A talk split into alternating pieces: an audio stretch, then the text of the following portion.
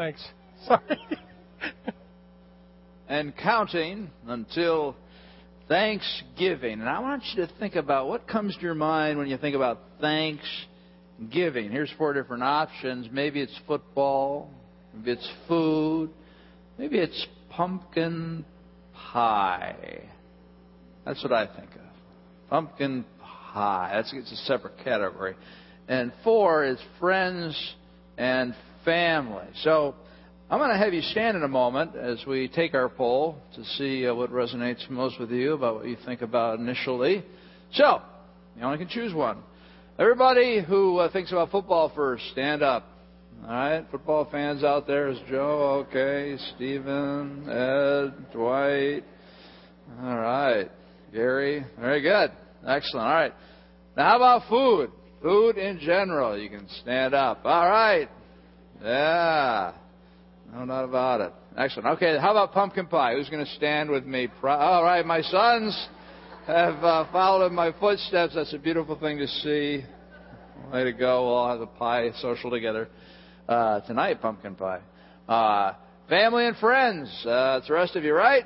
All right, excellent. Well, we're looking forward to Thanksgiving. One of my pet peeves at Thanksgiving was when I listened to news reports and people saying, I'm thankful for this, I'm thankful for that, and they never say, I'm thankful to God. And I say, Who are you thankful to? Are you thankful to fate? Is that who you're thanking? Are you thankful to chance? Are you thankful to luck? Are you thankful to yourself? Who are you? You've got to be thankful to someone or something. Are you thankful to the universe? Really? What are you thankful for? Well, it's our joy and privilege as a ministry to get out there and tell people that God loves them and He's the one that they need to be thankful for. Amen? Amen. Yes, and uh, the thing about Thanksgiving is that God gives to us in order that what? We might be consumers? No. God gives to us in order that we might give to others.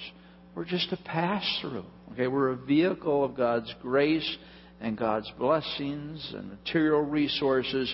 That's the way it should work. Now, we keep some of it for our own needs, and some of it for maybe some of our own wants. But the rest of it should flow right through. But the problem is it gets stuck with us. That's not right. We need to continue to pray that God would give us a spirit of generosity. And oh, this is just this.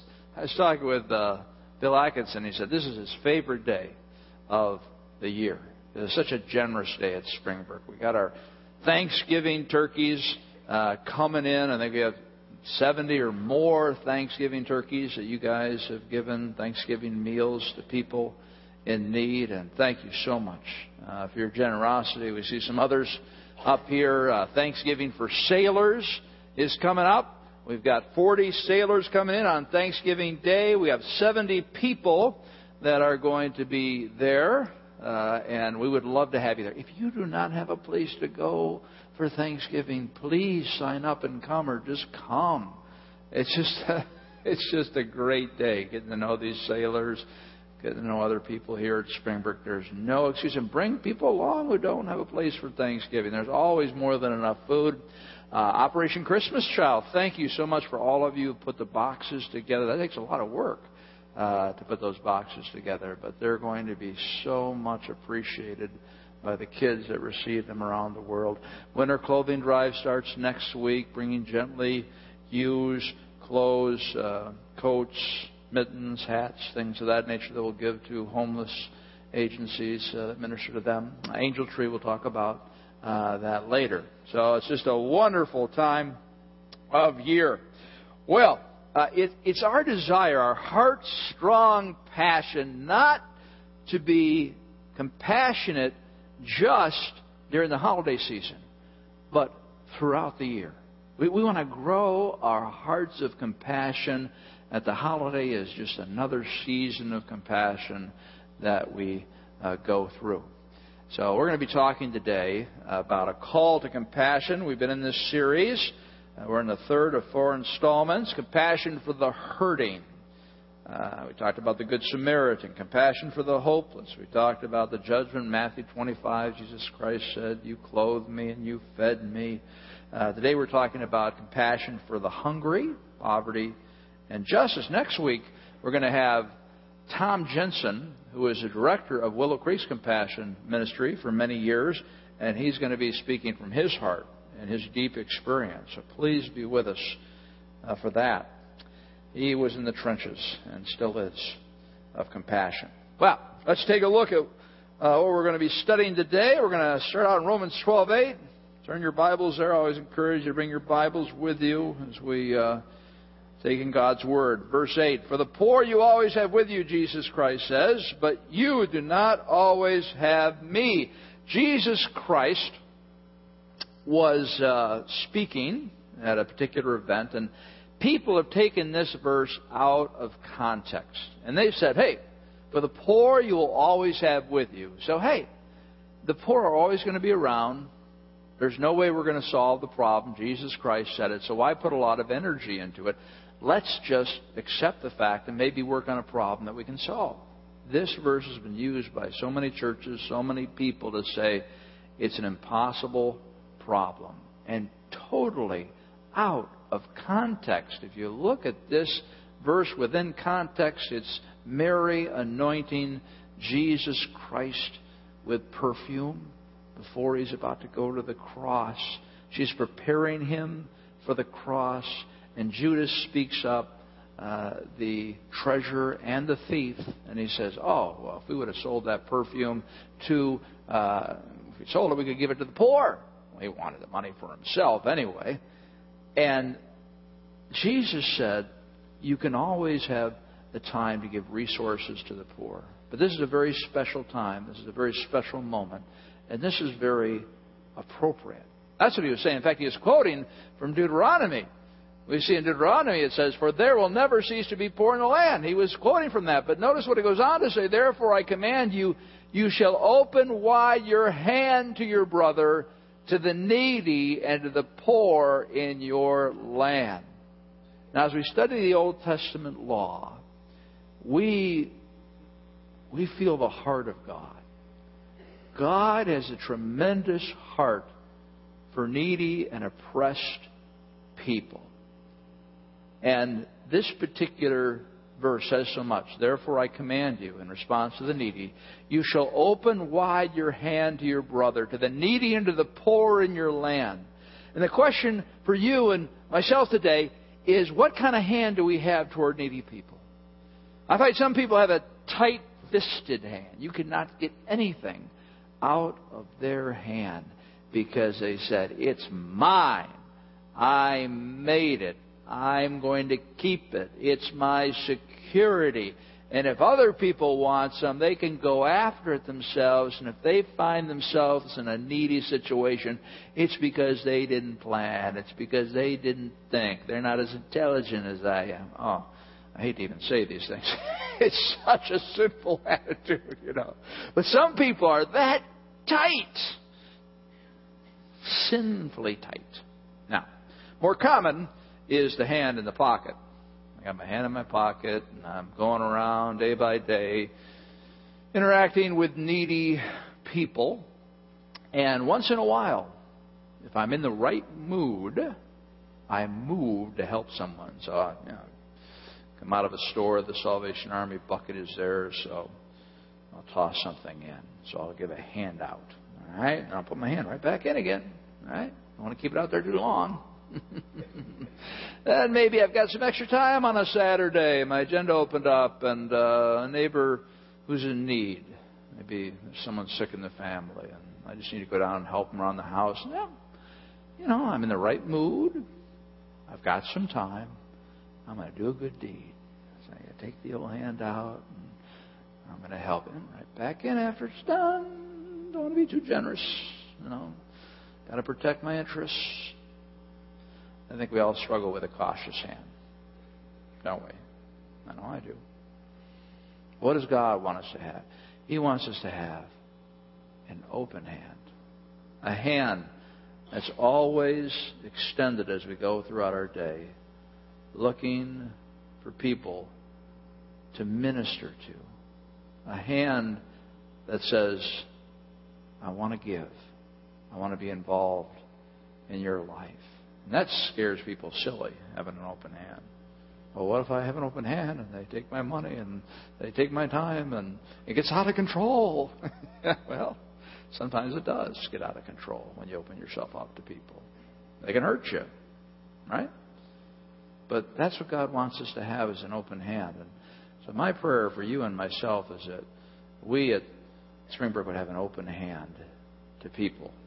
And that's something God really needs to work in our lives. That we just wouldn't give a hand out, but we would give our whole hand to them with an open spirit. Now, God knew that we'd struggle with this. And so, give you some context of this next verse.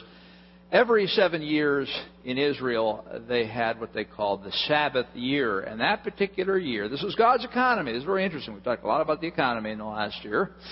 And uh, this is God's economy. This is His rulership over Israel. And says, this is how you guys are going to do uh, your business together.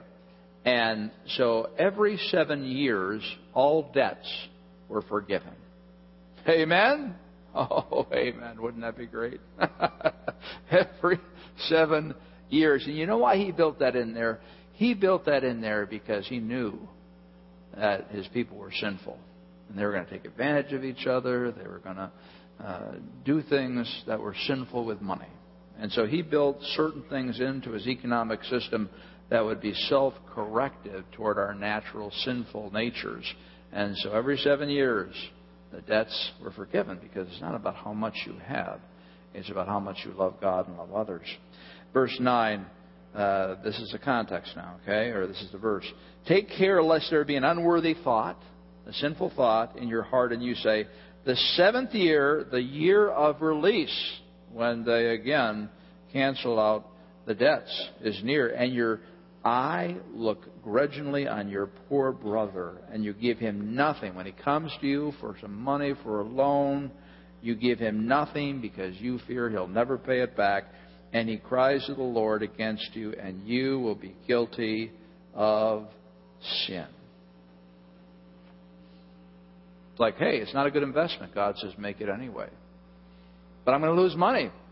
If, you, if I'm telling you to do it, you do it. And that's where we get very, very tight sometimes, and uh, we sin against those people who are in need. Many times people look at ministry to the poor as uh, something that's just kind of like another ministry. Oh, you're into that. That's fine. Yeah, you go ahead and minister to the poor and the needy. No, we all are to minister to the poor and the needy, and they're all around us, as we talked about in the last couple of weeks. And we need to respond to them. We need to ask that the Holy Spirit would fill us to move us to be responsive to their needs. Now, when we talk about poverty, there's so much we could say. Uh, but if we talk about classical poverty, when you think about poverty, you think about poverty generation after generation after generation in different parts of the country, different inner city, and around the world. The majority of people live in poverty. They live on two dollars a day. Two dollars a day. That's poverty, isn't it? And, and, and, when you think about the United States, uh, when you think about hunger, there's 49 million people estimated that struggle with putting food on the table. 49 million people and 16 million of those people are children. Struggle with putting food on the table. There's the newly poor. You think about the last four years and the devastation economically that we've suffered. And many of you are newly poor.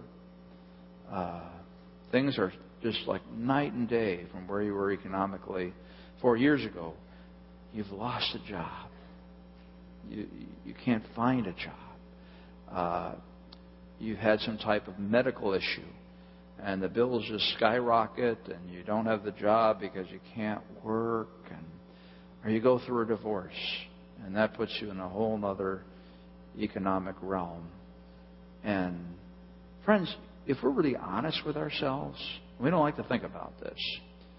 But many of us are just one disaster away from being poor ourselves. One disaster away from being poor ourselves. That's something to think about. That's why we need to trust in God and God alone. So, what does uh, God say? He goes on in Deuteronomy 10, verse 16, about our attitude toward the needy. Circumcise, therefore, the foreskin of your heart and be no longer stubborn. Cut out the sin from your heart. Cut out the prejudice. Cut out the stubbornness that you have toward meeting the needs of people who are poor. For the Lord your God is God of gods and Lord of lords, the great, the mighty, and the awesome God who is not partial, who does sit in judgment, who's not prejudicial, and takes no bribe. He executes justice for the fatherless and the widow and loves the sojourner, giving him food and clothing.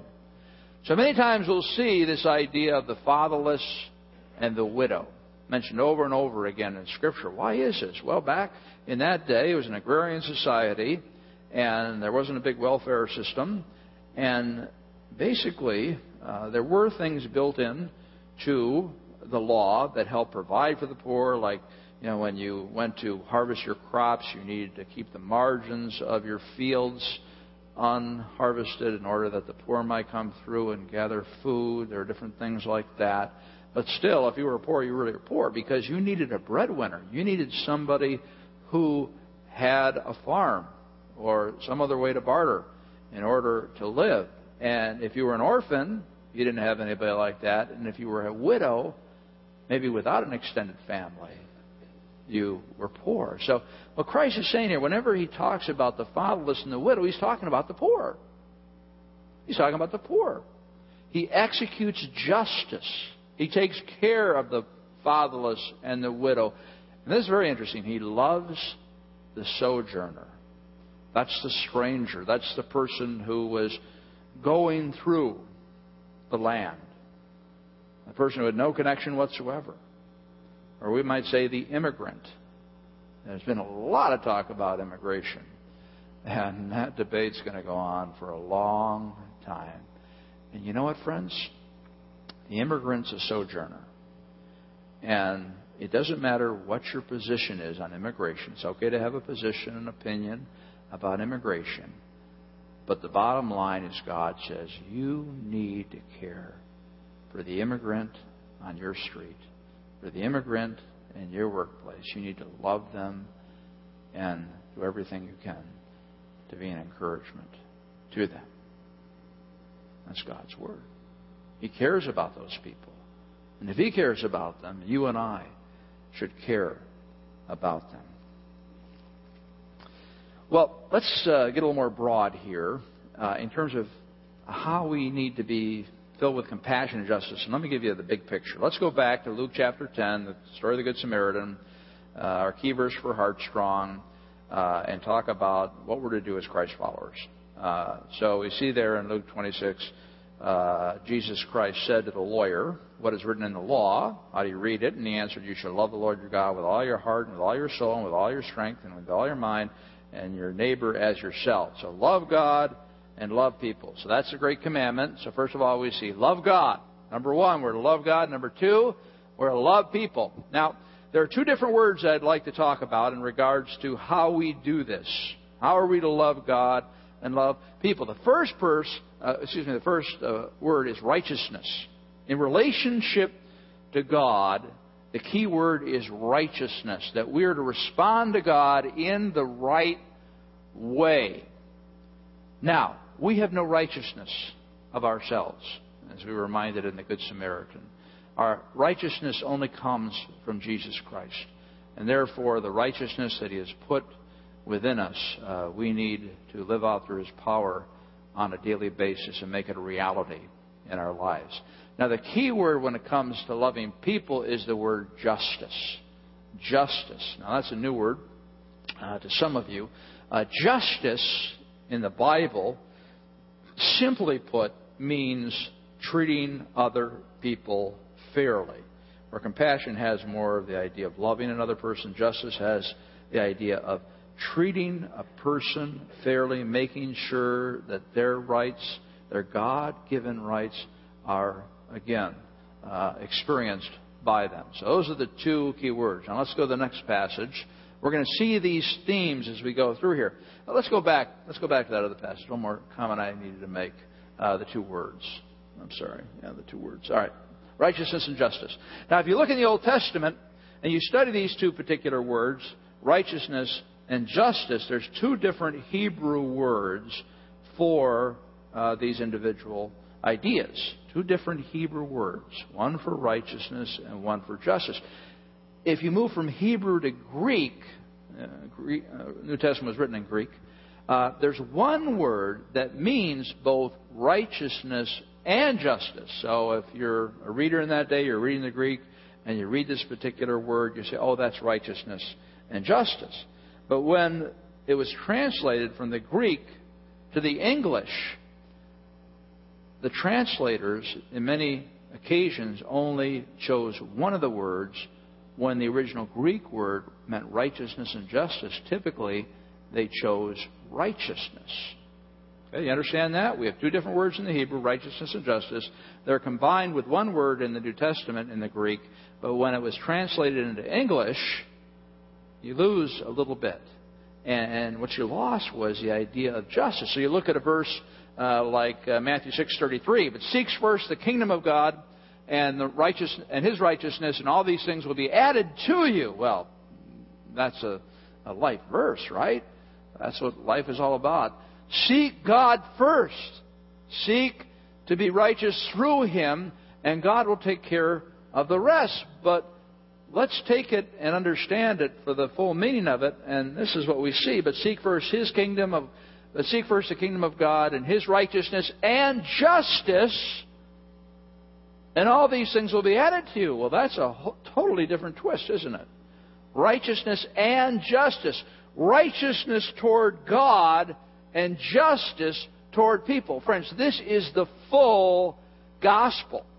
The full gospel is not just relating to God in the right way, but it's relating to people in the right way. Loving people, showing compassion, making sure that justice is done in their lives.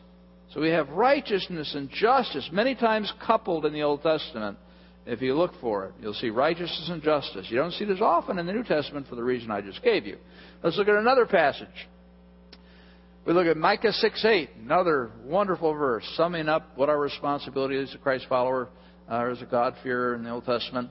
He has told you, O man, what is good, and what does the Lord require of you but to do justice and to love kindness and to walk humbly with your God.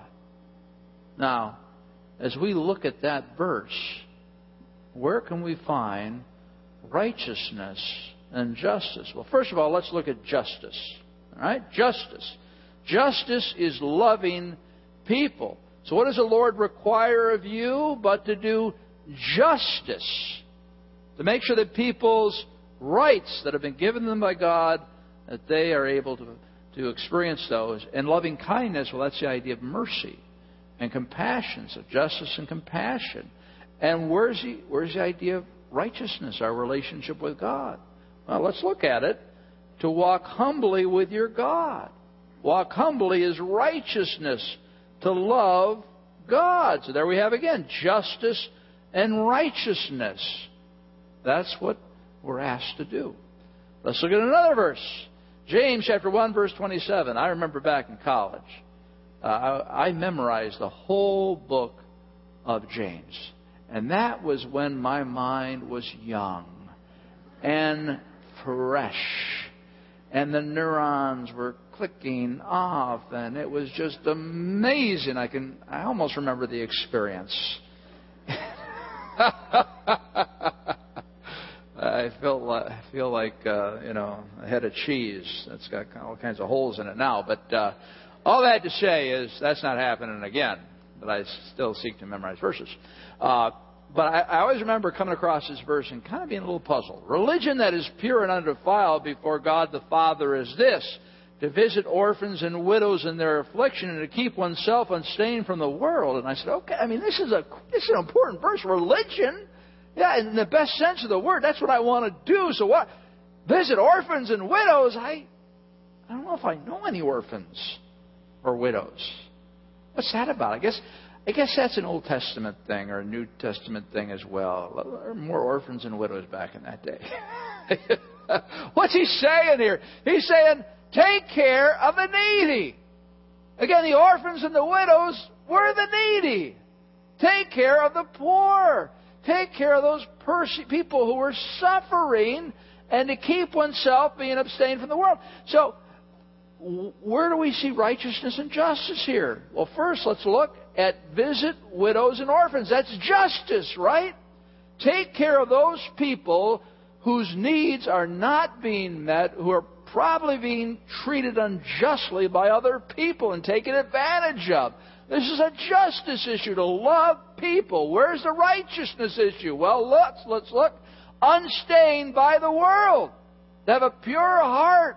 To seek God out, to respond to Him. That's righteousness. That's to love God. Isn't this cool?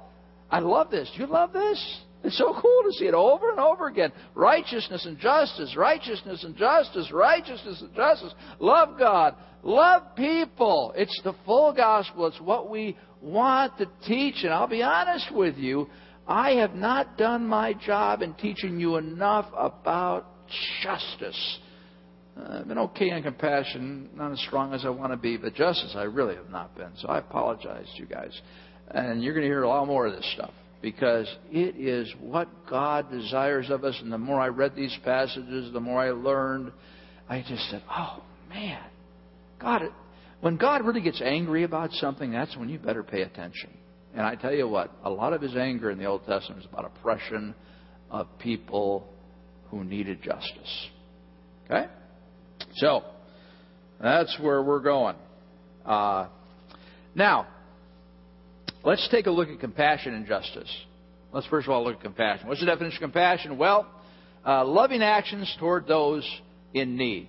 You want to love people who have all different types of needs. We've talked about that over the last two weeks, and I want to thank those of you who uh, emailed me your compassion stories. In fact, I think I got 20, 25 of them. Thank you so much. And I'm going to be sharing some of those tonight at our praise and uh, Thanksgiving gathering. Uh, I really encourage you to come out tonight. We have a great time. We sing together. We we just tell stories about what God is doing. We brag on God, and then we have pumpkin pie, and uh, there's some apple pie there too.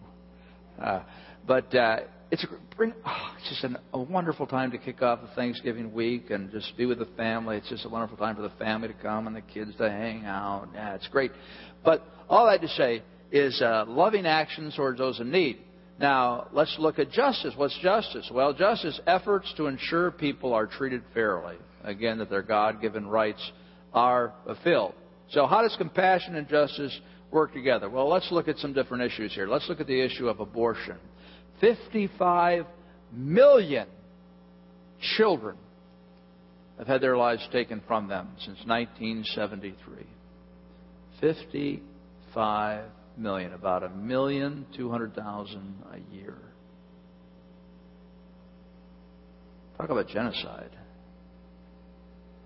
Talk about uh, generation being wiped out. Hmm. It's so sad. It's so sad. So, how do we respond with compassion? Well, we work through the Tri County Pregnancy Center. Uh, we encourage those women who are leaning toward keeping their babies to have a place to go to where they can be encouraged and resourced and walk through that journey alone when so many people are telling them to do something different. For people who've had abortions, if you've had an abortion here, God forgives. God forgives. And I encourage you to go to the Tri County Pregnancy Center or talk with one of our pastors, but go to the Tri County Pregnancy Center and if you're still uh, have not worked through that grief and all the issues involved in that, they will counsel you. They are the people to go to who are specialists in helping you work through God's forgiveness and relationship uh, to this. So that's compassion. Justice is advocating for the sanctity of life. That means that we do whatever we can to encourage people to realize that life begins at conception. And women say, well, it's my body. Well, yeah, it's your body, and you should be so thankful that God gave you this unbelievable privilege to carry His creation. And that's not your creation in there, that's God's creation. And you shouldn't be messing with it. Right? That's what the Word of God teaches. And friends, we need to continue to talk about that with our coworkers, to talk about it with other people. However God leads you to advocate for life, for justice, follow God's lead in that way. And we can make such a difference just by dialoguing about it. Because people just have been taught, you know, Satan's way of thinking about life, that there's no value uh, in it. Okay, let's look at the homelessness. Homelessness, all right? Now, to be compassionate toward the homeless, there's over 600,000 in the United States. Uh, I'm sure there's even more than that. But we have the Wayside Center in Elgin and other homeless uh, ministries, and so they can go there. There's a pad site right next to Elgin, uh, or right next to the Wayside Center in Elgin, where they can spend the night. And uh, so we want to meet their needs. We want to feed them food. We support Gene and uh, Judith Heckenberg, uh, who minister to the homeless in Elgin. Justice would be to teach uh, teaching homeless career and life skills. So that's exactly what the Wayside Center does as well. Last year, our year-end offering, $5,000 of it went toward putting a computer center, a new computer center in for the Wayside Center. That's a justice move on our part. So that the staff there can teach the homeless how to upgrade their computer skills in order that they might be employable and to give them skills. And the most important thing is to introduce them to Jesus Christ, which transforms everything. So that's that uh, particular issue. All right, well, moving on here, we look at Amos 5:24, and this is such a rich verse. But let justice roll down like waters, and righteousness like an ever-flowing stream. Oh, that, when I came across that verse this past week, uh, just just uh, close your eyes and think about the imagery of that. Let justice roll down like waters, and righteousness like an ever flowing stream. Again, you see coupling, right? Justice for people and righteousness for God. This past Friday, we celebrated my middle son Wesley's 20th birthday. And uh, his birthday is today. Right? Happy birthday, son.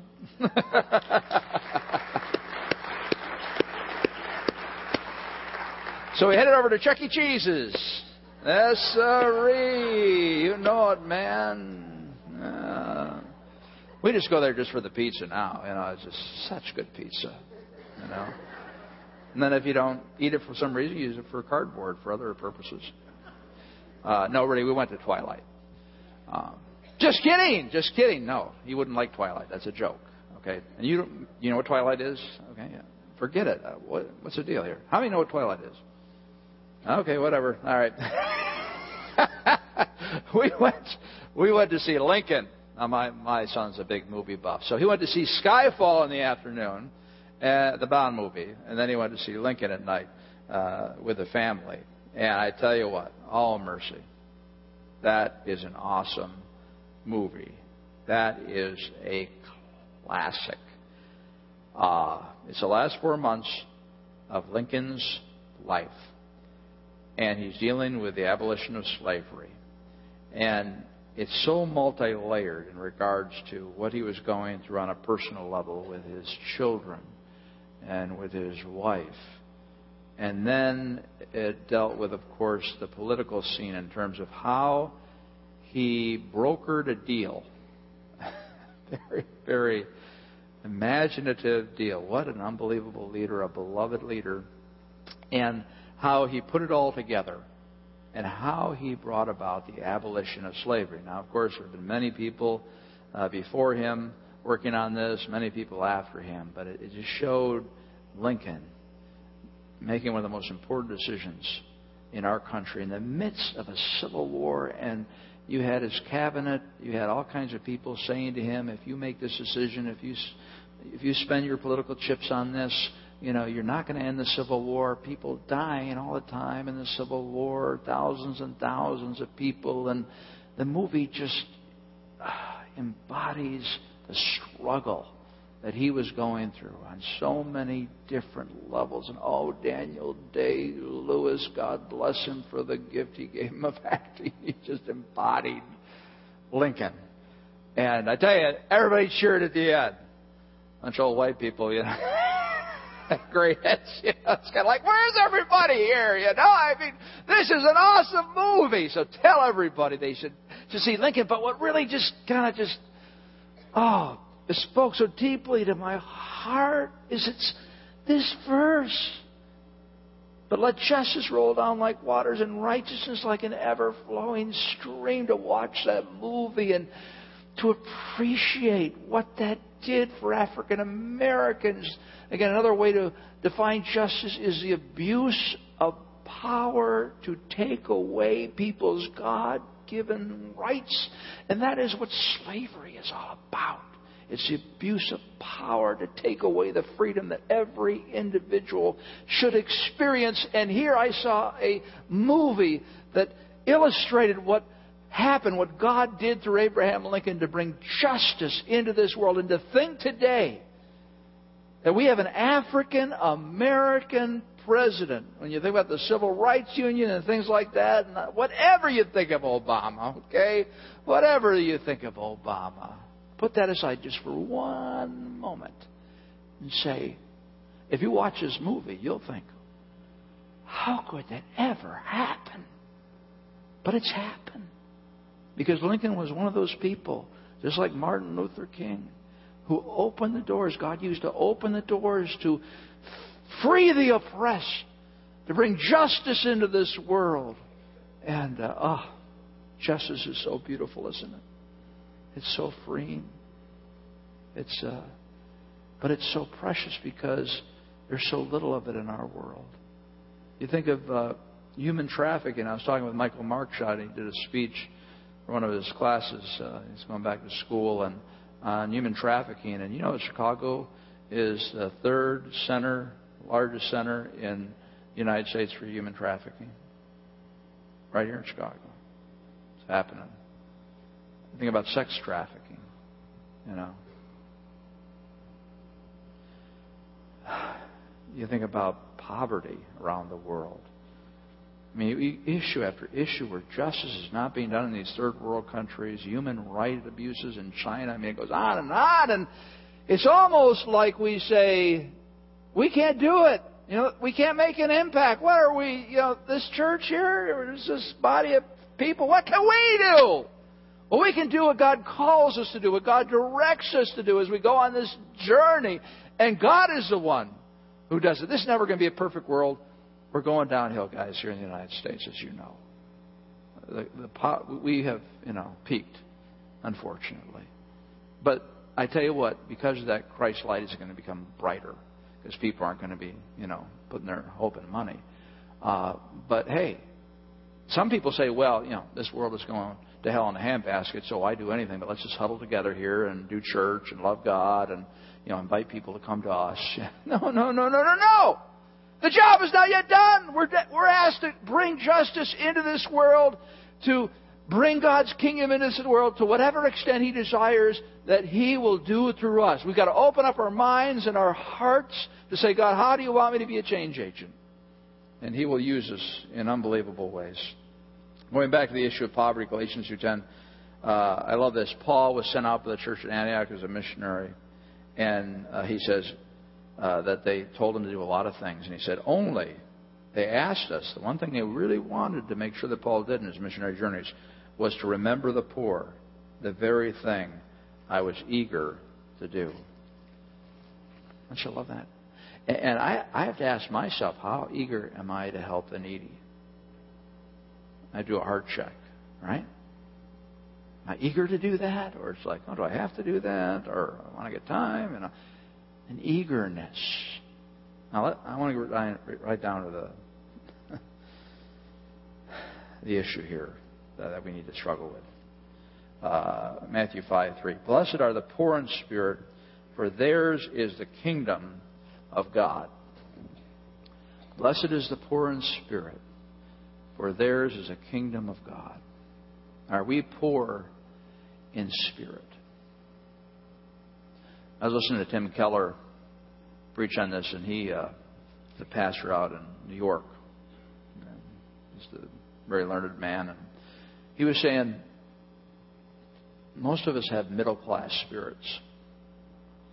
What's a middle class spirit? A middle class spirit is saying, oh, life is okay. I've done pretty well for myself. I'm self sufficient. Chasing after the lifestyle, you know, that I think that God owes me. yeah. And, you know, poor people, I mean, there's all kinds of poor people, but uh, yeah, they just make so many mistakes. They, they sin a lot, you know, and I feel bad about it that that's the case and that they get themselves in those jams. But uh, you know, reap what you sow, or you sow what you reap. And um, yeah, that, that's kind of sometimes how we think, isn't it? And that's really wrong. That's really sinful to have that kind of attitude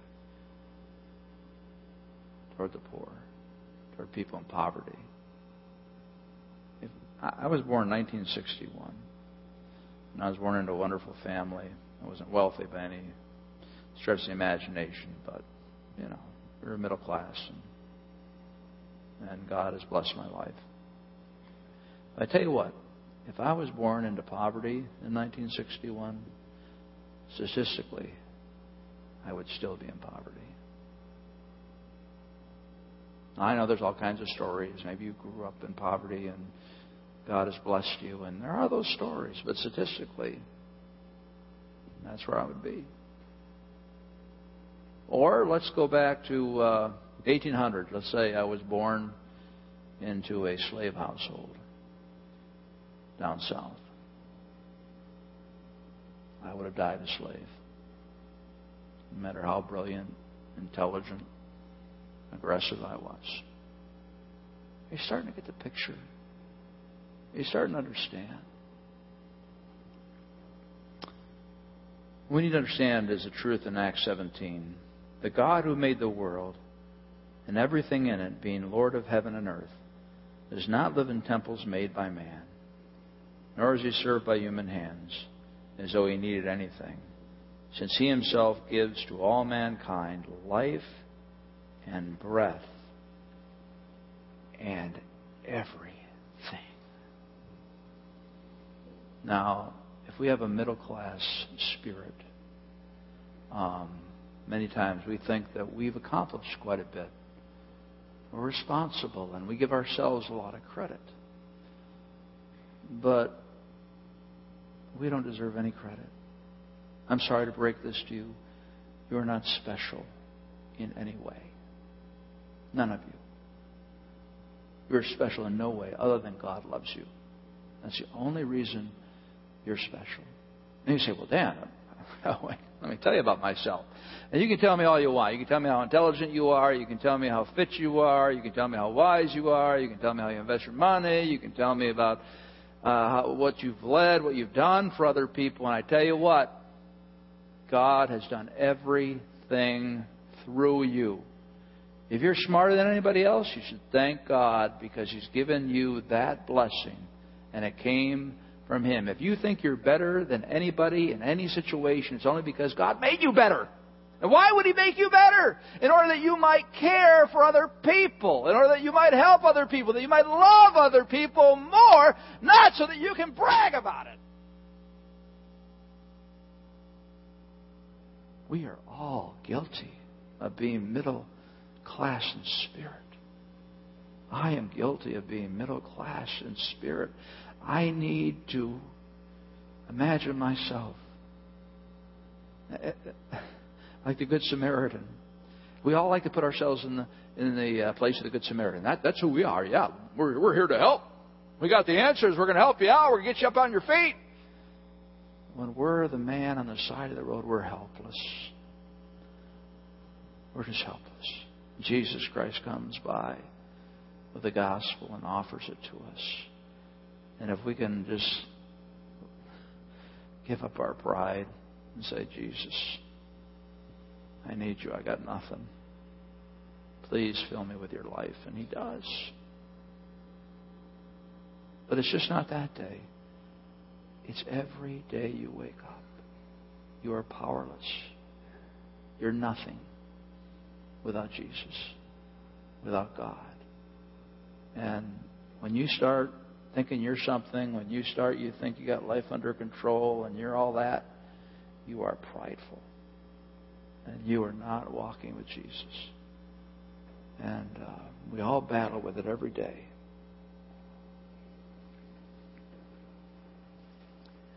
And we're never going to have a heart for the poor. We're never going to have a heart for the needy when we realize we're just like them, but by the grace of God. But by the grace of God. You are no different than any other person on this planet. You're made in the image of God. You're a sinner. And through the grace of God, Jesus Christ, if you've embraced His grace, you're a child of His. And anything else that's special about you is because God chose to make you special. And you should thank God for that this Thanksgiving. Every good thing, every ability, every talent, all the money you have, whatever it is, you say, God, I don't know why you did this for me. I don't know why you gave me this skill. I don't know why you blessed me with this business. I don't know why. I don't know why. I don't know why. But I want to thank you, and I just want to give it away. Because that's why you gave it to me. That's why I could go around and, and tell people that I, I've got it together.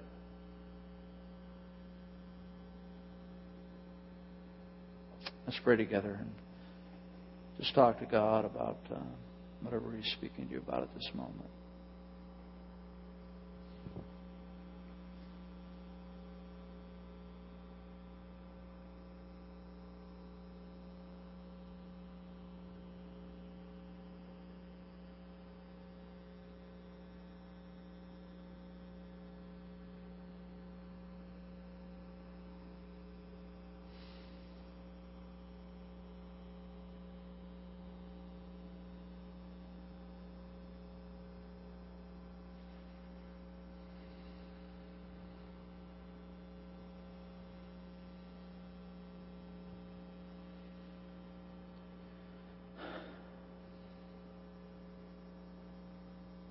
Heavenly Father,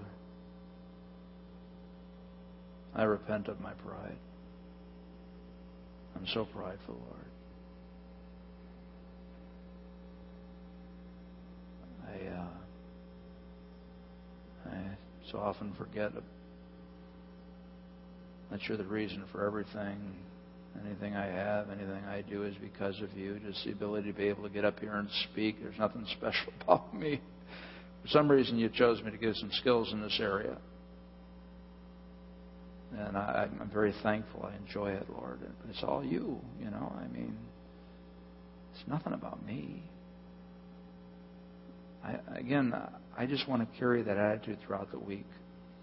Whenever start, when I start feeling good about something about myself, it's okay to feel good about myself, but I got to go back to the source.